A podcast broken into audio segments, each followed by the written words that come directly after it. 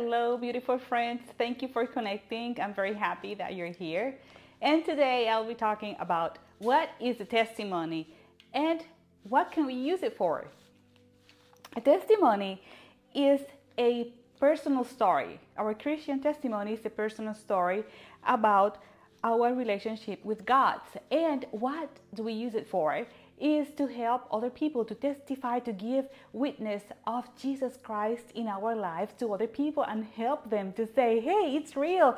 It happened to me. I was in so much trouble and it happened. It helped me. There are several examples in the Bible. I'm going to mention two of those. And the first one is the Samaritan woman. That's in John chapter 4. And the woman was in the well, and there that's when Jesus went and asked her for water. And uh, he, he used the opportunity to talk to her about the water of life for eternal life that he was going to give her, and she wouldn't be thirsty again. So she asked him that she wanted to have that water of eternal life and uh, he also revealed himself as the Messiah to her. And he asked her to go and get her husband also. And she said, I don't have a husband. And Jesus responded, Yes, you have said correctly because you had five husbands, and the one you have now is not your husband. She was marveled. She was like, Oh, it's Jesus, it's, it's the Messiah, the Messiah, and he's telling me what everything I've done in my life. So she ran to her town and told everybody she's the first evangelist. She told everybody she evangelized the people in her town that believed in Jesus because of what she had said. Then they went also and, and saw him, and other people also believed because they saw the him. The story of the Samaritan woman is in John chapter 4. I'm going to go to verses 7 through 10 first. A woman of Samaria came to draw water. Jesus said to her, Give me a drink for his disciples had gone away into the city to buy food.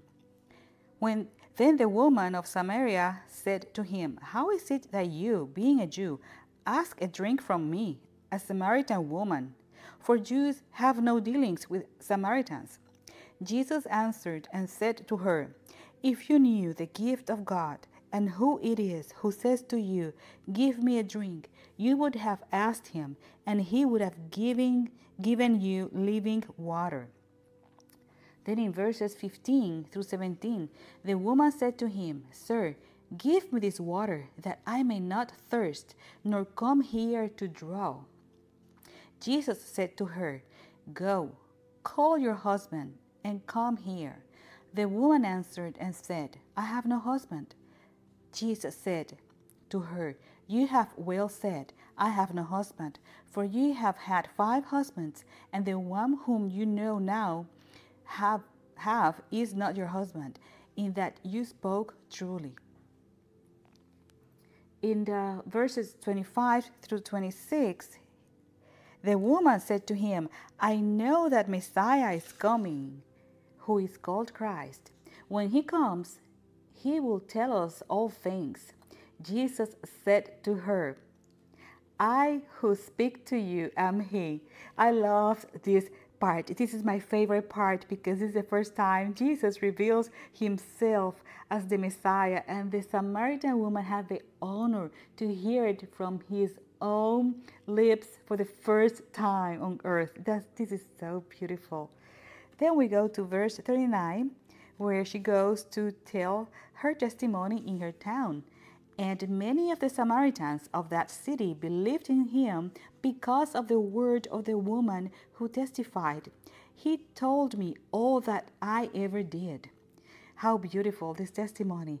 And this is so encouraging for us to share our testimony with other peoples so they can come to Jesus, come to God, and know that doesn't matter what, what wrong goes in our life, He will receive us.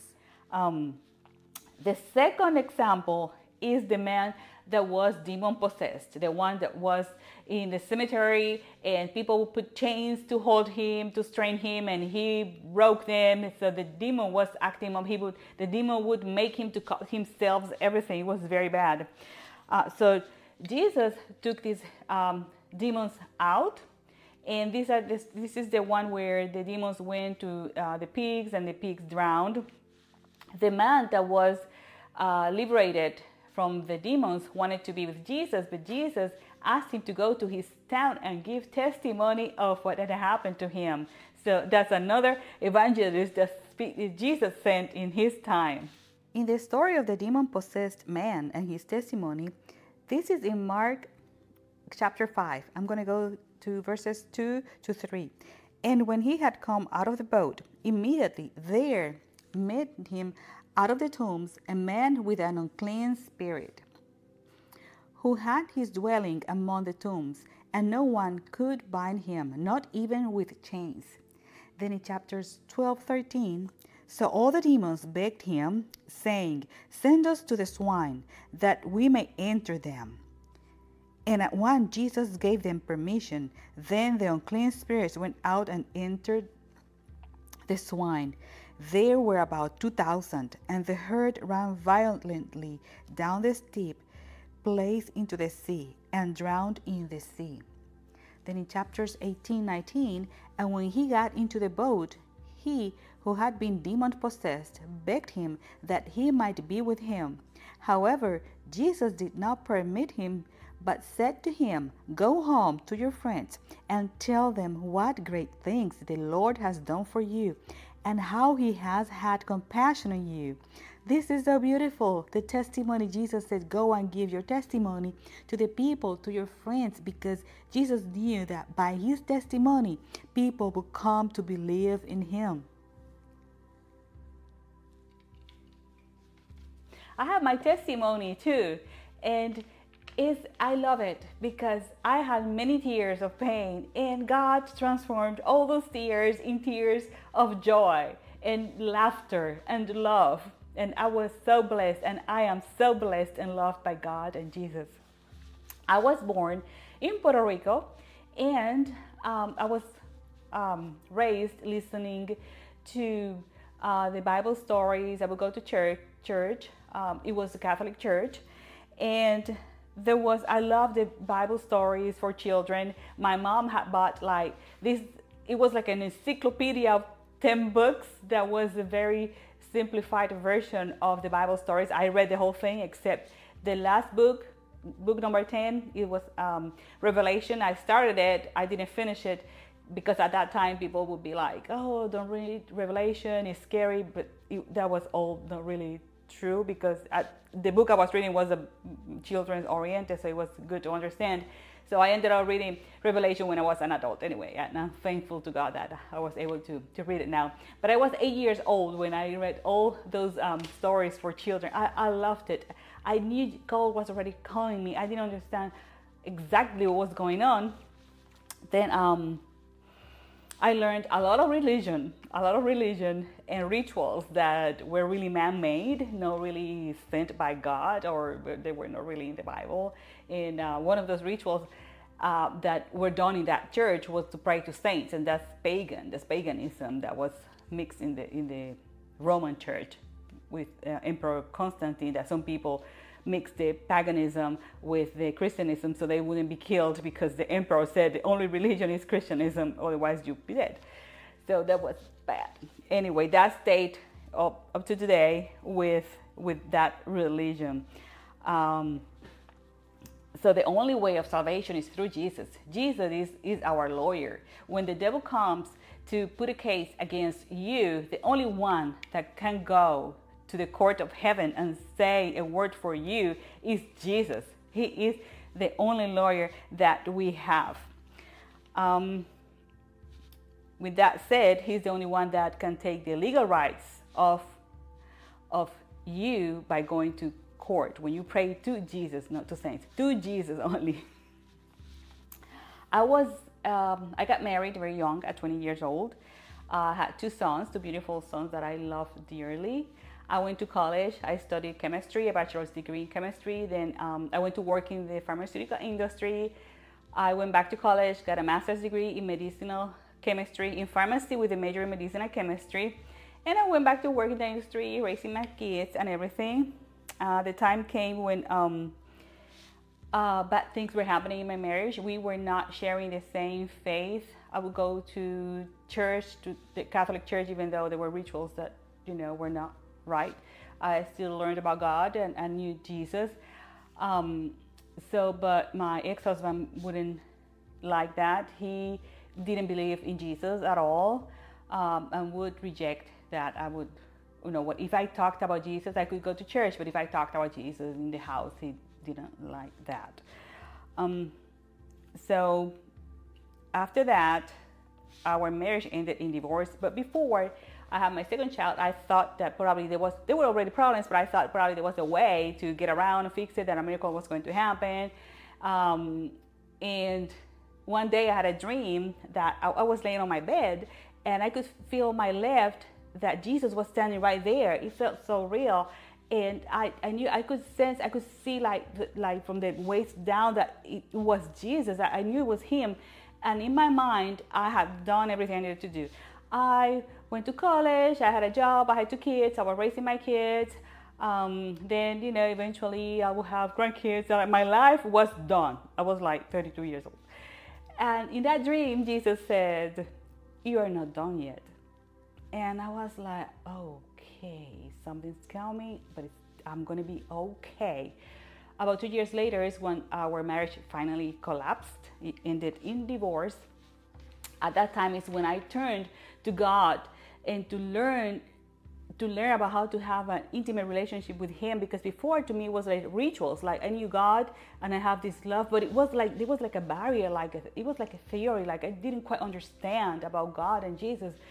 And after the divorce is when i really devoted, devoted myself to understand and, and see what's going on. So i prayed and god heard my prayer and uh, I had this this coworker that invited me to her church. It was a non-denominational church, and there I really learned about who God was and Jesus, and, and accepted Jesus as my Lord and Savior. Got saved, baptized, and my life completely changed. It, it got like this relief and knowing that yes, God is my Father, my friend. He's like being one on one. He's not far away in the space. He's right here with me. So um, one day I was invited um, to a church by a friend, and I knew it was from God. I had never been in that other church. I was going to my church, but I received an invitation. I knew it was from God to visit, so I went and visit, and I didn't know anybody there, only the person that invited me. There was a preacher at that time, and um, in my mind, I was asking God, God, what is my calling? In my mind, this is God, I'm me. Nobody else knows about what I'm saying in my mind. When the preacher finished his his um, part, he came to me and he said, "I have a message to you, a message from God to you. The Lord says that your calling has to do with singing, preaching, evangelism, and building. He wants you to continue praying." I was like, wow, he answered me in less than an hour. This is awesome. I was like, wow. I asked the pastor lady in that church and that consult and everything, but, but bottom line, I had to keep praying. That was 15 years ago. Um, I continued um, at that time. Then later on, I bought my own house for me and my kids. I had a promotion in my job. I was living happily, uh, like happily ever after. anyway, so and after that, bad things started to happen in my house. Like somebody was trying to enter and, and rob in my house. So I was like, you know, sometimes it happens in new neighborhoods. It was a new neighborhood, controlled access, but some, the controlled access was not yet finished, so, anybody could come in. And that, that's very uh, controlled access, very common in, in, the neighborhoods in Puerto Rico. Anyway, so uh, that one of those, the last time they tried, they actually went into the house and they actually like went into the rooms and they broke the alarm, which it, nobody, I mean, it's something that somebody knew. Somebody knew, somebody did research on how to enter my house and get the alarm without the alarm sending the signal to the company because it had a delay. So the person asked. Then later on during the police investigation, we, we learned things um, that, you know, we kind of had the suspect. However, the police couldn't get the exact evidence because the neighborhood had a camera and we were hoping that the car that entered was taking in the camera. It was the first house in the neighborhood. But at that time, the, the wind had flipped the camera backwards. So when the neighbor went to check her camera, it had not videotaped anything of who had entered at that time in the neighborhood. But God knew. So, and I, I wish the best for that person. I, I pray for that person. I wanted, you know, to be saved and, and on all anyway, so at that time I cried out loud to God. I said, God, I need to get out of here for my safety. I prayed, I cried. It was a lot of tears. And I asked God, please uh, get me out of here. And uh, if I may ask to have a job, similar job, similar salary or higher, to be able to sell my house, to have a moving package that buys my house, because at that time pharmaceutical companies would have packages that would include buying your house too and everything.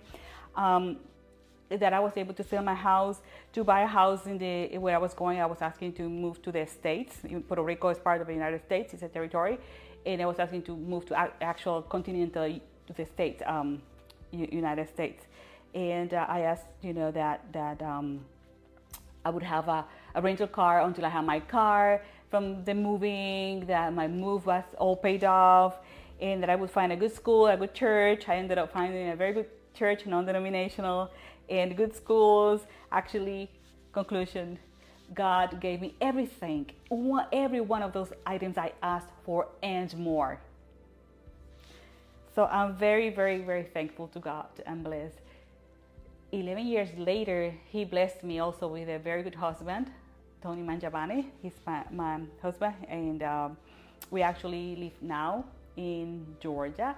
I work full time for pharmaceutical industry as a consultant. I work remotely from home, and uh, four years ago, God then called me to continue studies, and that's when He put in my heart to study Christian psychology, and I did the doc- doctor's degree in clinical Christian psychology. I finished this year. I got my uh, counseling Christian license.